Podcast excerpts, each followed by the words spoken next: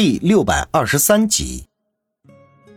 王宇躺在床上不能动，但是却可以看到笔记本屏幕上的内容，当然也能听得到杨思思说的话。当下立刻接口说道：“思思，能听见我说话吗？”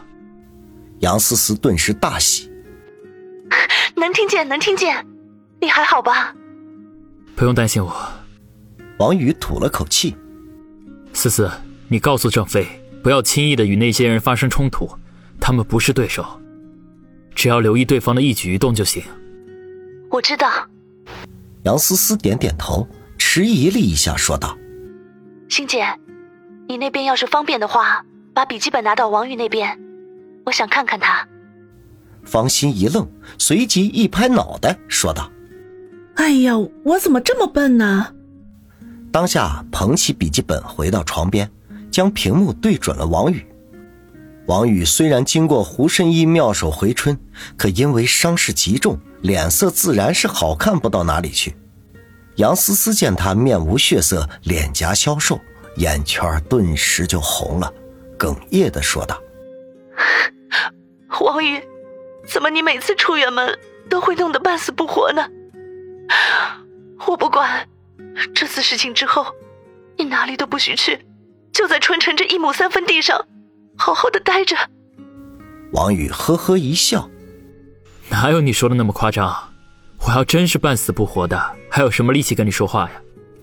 杨思思听他说话中气十足，紧张的心顿时放松了不少，嗔怒的说道：“总之你答应我。”“好，我答应你就是了。”杨思思这才破涕为笑。大色狼，你在那边好好的养伤，不要担心，家里面有我们呢。王宇心中一暖，正色的说：“思思，这次事情事关重大，你们自己要注意安全，让何梅调几个高手过去保护你们。”杨思思刚要说话，何梅的声音从屏幕外传了过来：“王宇，我已经这么做了。”王宇吐了口气，心道：“何梅越发考虑的周到了。”好了，先这样，这边有什么消息，我们会及时通知你的。”杨思思说道。王宇点点头，方心把笔记本送到桌上，看看外面的天色已经蒙蒙黑了，他伸了一个懒腰，说道：“小雨，夜宵想吃什么？刚才我看厨房里有不少食材呢，我做给你吃。”王宇摇摇头说道：“欣姐，不用了，坐下来陪我说说话吧。”方心微微一笑，坐到床边，握住他的一只手，说道：“好吧，我们也很久没聊天了，我们聊点什么？”王宇沉吟了片刻，才慢慢的说：“我们聊聊余杭怎么样？”方心的脸色顿时一变，咬着嘴唇说道：“聊他做什么？”王宇嘿笑一声：“ 我想知道有关于他的事情，或许对后面的事情会有所帮助。”方心微微一怔，从王宇的话里听出了一些苗头来，当下皱眉说道：“好吧，不过这是唯一的一次啊，以后我不想再提起这个人了。”我答应你。”王宇点头说道：“那就从头开始说吧。”方心深吸一口气，眼神变得有些迷离起来。夜色低沉，方心已经在身边沉沉的睡去，可是王宇却睡意全无，望着屋顶发呆。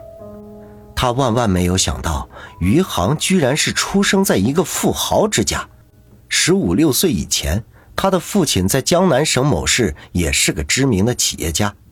只是在余杭十五岁的时候，忽然发生了一场巨变，一夜之间家道中落，人生跌到了谷底。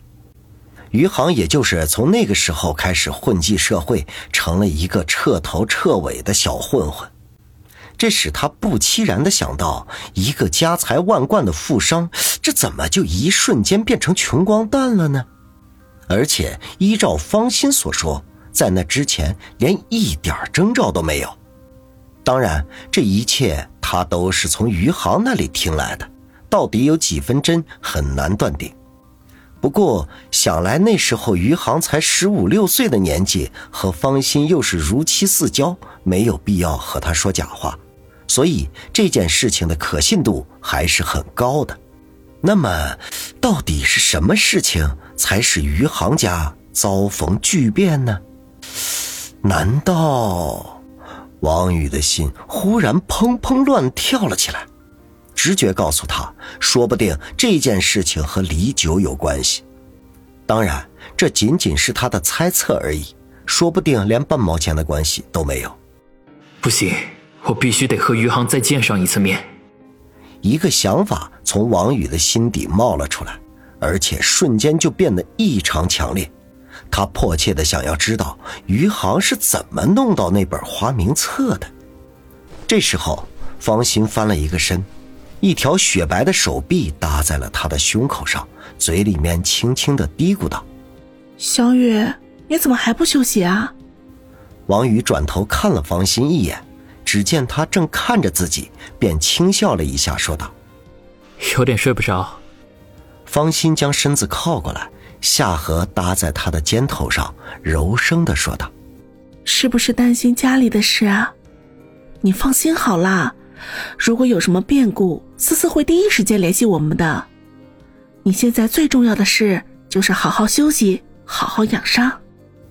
王宇嗯了一声，犹豫了一下，说道：“欣姐，对不起，我可能要违约了。”方心微微一愣，好奇的说：“违什么约？”我想要再见余杭一面，问他几个重要的问题。方心眉头微微皱起，沉声的说道。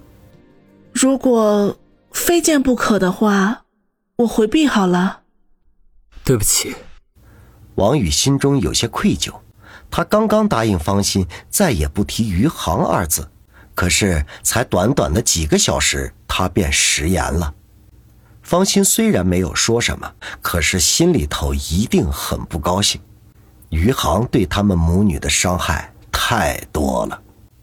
方心伸出柔软的手掌，按在王宇的唇边，苦笑道：“别说对不起，我知道，你一定是有很重要的事情要问的，要不然也不会违背承诺的。”心姐，你真好。”王宇感激的说。方心浅笑了一下，忽然爬起来，在王宇的嘴上亲了一口，笑眯眯的说道：“仅此一次，下不为例。”我知道，王宇点头答应，随即眼睛便直了。他看到方心的衣领大开，露出一片雪白来。见王宇直勾勾的看着自己，方心没好气的白了他一眼，啐道：“都伤成这样了，还没正经的？”王宇呵呵一笑：“面对心姐你这样的大美女，要是没点反应，那还叫男人吗？”方心脸颊一红。赶紧缩回身去，依偎在王宇的身边，诺诺的说道：“好了，别胡闹了，赶紧睡觉吧。等你伤好了，我再好好的服侍你。”王宇此刻兴致来了，哪里肯就此罢休呢？舔了舔嘴唇，说道：“欣姐，还记得去年夏天我住院的那次事情吗？”方心一怔，随即哼了一声，佯装不知道的说。你去年三天两头的住院，我记得是哪一次啊？就是我被好几十个混混打的那次。王宇眯着眼睛说道：“那时候他还是个小的哥，还管方心叫阿姨，还为了一天赚一百块奔波不停。因为救杨思思而得罪了宋奎，那辆破出租车不但让人砸了，他还被三四十个小混混围殴，最后重伤住院。”方心去医院看他，正好赶上他尿急，于是就扶着他去洗手间。结果放完水后，小王宇却耍起了无赖，还幸亏方心用他温暖的手掌给解决了一下，甚至在出去的时候，惹得同在洗手间里的一个大叔好生的羡慕。虽然他此刻与方心有过无数次鱼水之欢。可是，却再也找不到那时候的感觉了。时光流转，他也不再是那个小的哥王宇了。方心见王宇说完这句话之后，整个人忽然都陷入到了沉默当中，以为他不高兴了，迟疑了一下，便咬着嘴唇，将手伸到了他的裤子里。